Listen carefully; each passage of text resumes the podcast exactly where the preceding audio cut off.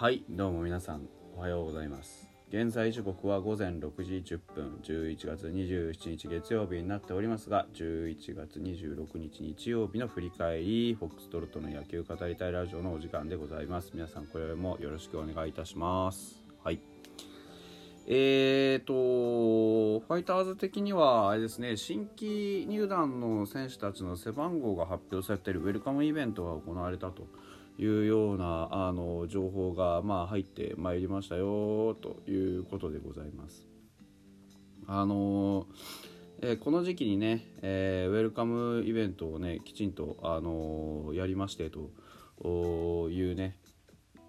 話になると、えー、大抵は新人の背番号という話になりましてでそれがこうねあのどんな意味を持つのかとかそういうことをちょっと考えたいなと思ったんですけどあのー、まあ例のことこの時間に収録してるってことは基本的には昨日の夜寝てしまったので何も情報は入っておりませんと いうことでございます。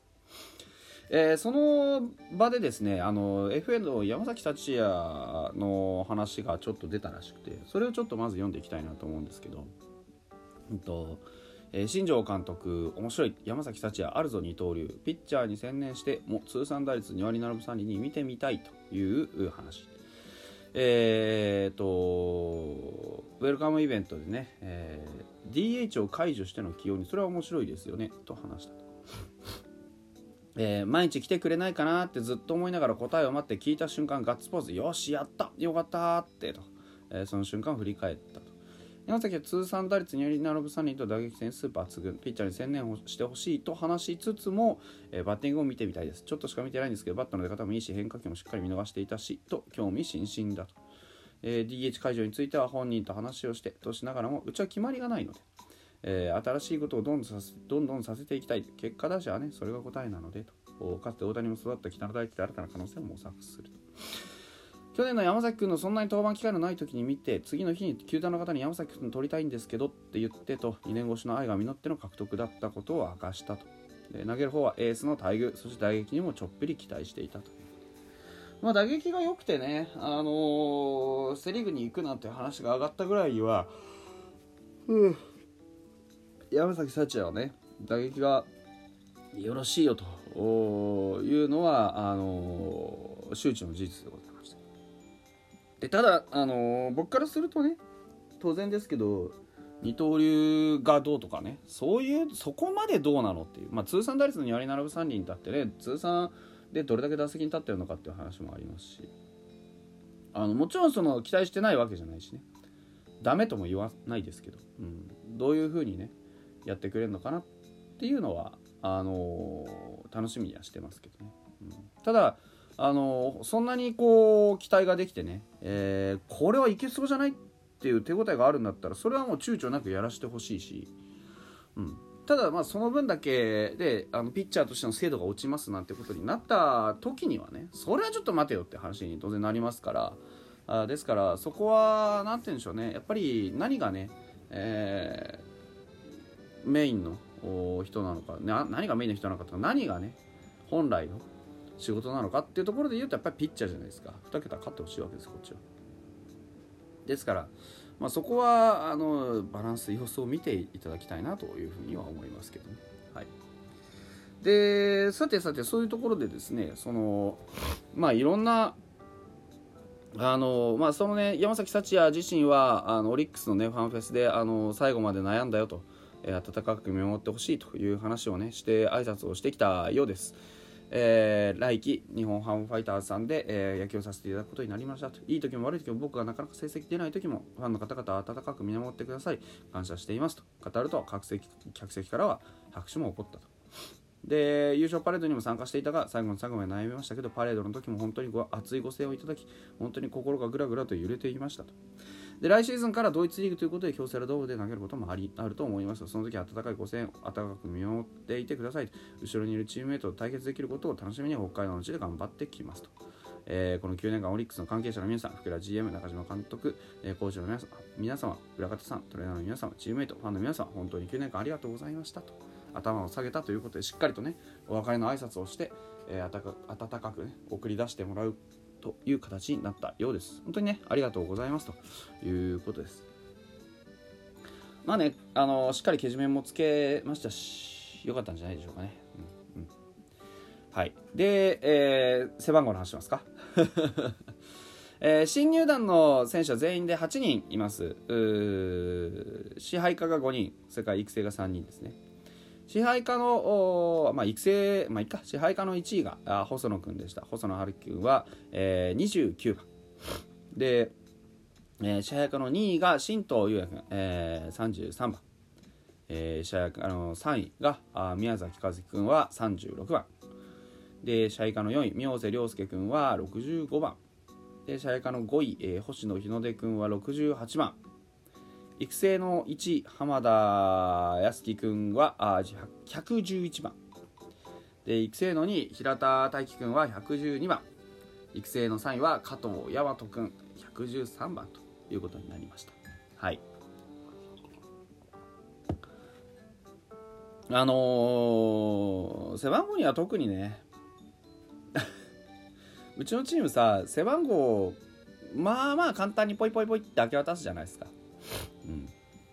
あのね大事にしてないわけでも何でもなくって背番号にあんまり意味を見出してないんですよね実は。うん、あの11番だってそれなりのふさわしい選手が来たらポッと上げちゃうと思うよ多分。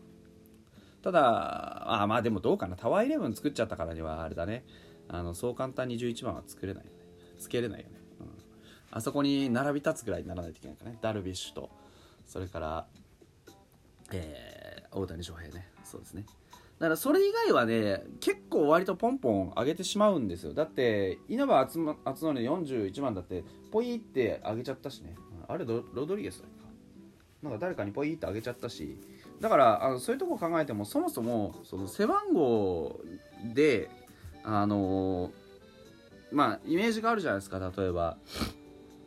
ね、清宮の21番とかもそうだけど。あの万波の66ともそうだけどなんかあのー、背番号に対してイメージがつくのをむしろ嫌がるというか、うん、その背番号は誰々のってイメージついちゃったらもうなんか面倒くさいじゃんああいうのって。うん、でそうなる前に、あの、背番号ロンダリングはしちゃうんですよね。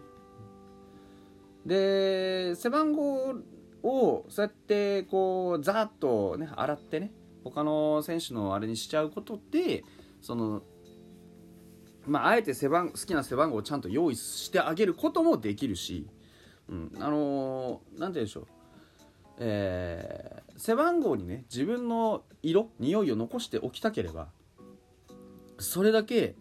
えー、なんて言うんでしょう成績を残してくださいっていうところが前提ですよね。うん、というのは思います。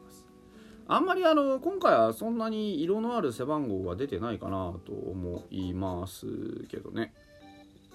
あのそんなになんだろう。2929 29うん。あんまりなんかなんて言うんでしょうね。うん。意味はあないかな。というふうに見えますがあいかがなもんでしょうかね。うん、いや本当に特に大きな意味を持たせてないような気がしますけど。まあもしかしたらそういうのは珍しいのかもしれないですよね、うん、であのー、その1位の細野君に対してね新庄監督がまあなんか抑えでも面白いなみたいなことを言い始めたっていう話を聞きました。で今は先発でしか考えてないよと。でも映像を見たんですけど抑えでも面白いなと思いましたと将来的な構想を出したと。で、えー、新人王を目指したい、えー、最終的に日の丸を背負って世界大会の決勝で先発できる選手になりたいと誓ったあ158キロ左腕を左で158キロ。俺当たらないと思う。と改めて絶賛と。憧れの投手は？って聞いたら元巨人の杉内えー、映像を見て近いなと思ったと。通算142勝の3とも照らし合わせたということで。まあねそういうあのー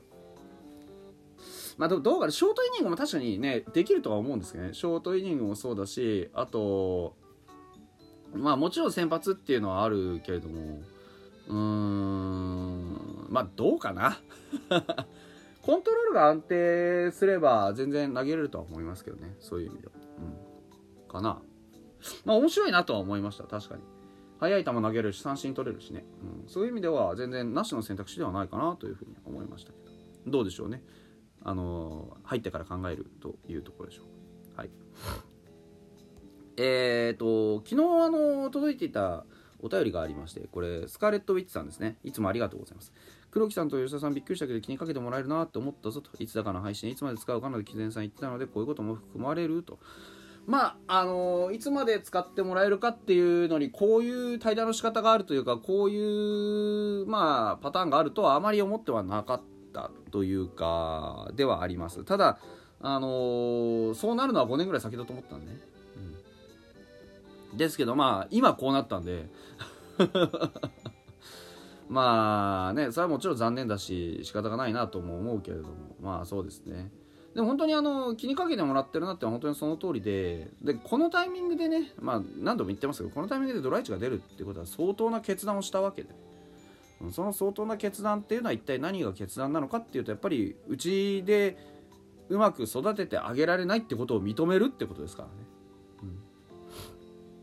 うん、うちがちゃんともうやれないというかね。うん、だからこうなってるわけなんでね、うん、だからそこに関しては少しねあの我々のそのファイターズのね球団側としてもやっぱり悪いって思いがあるからこそできるところに、ね、できそうなところにあのトレードしたってわけなんでね、うん、まああとりあえず今日はここまででございます。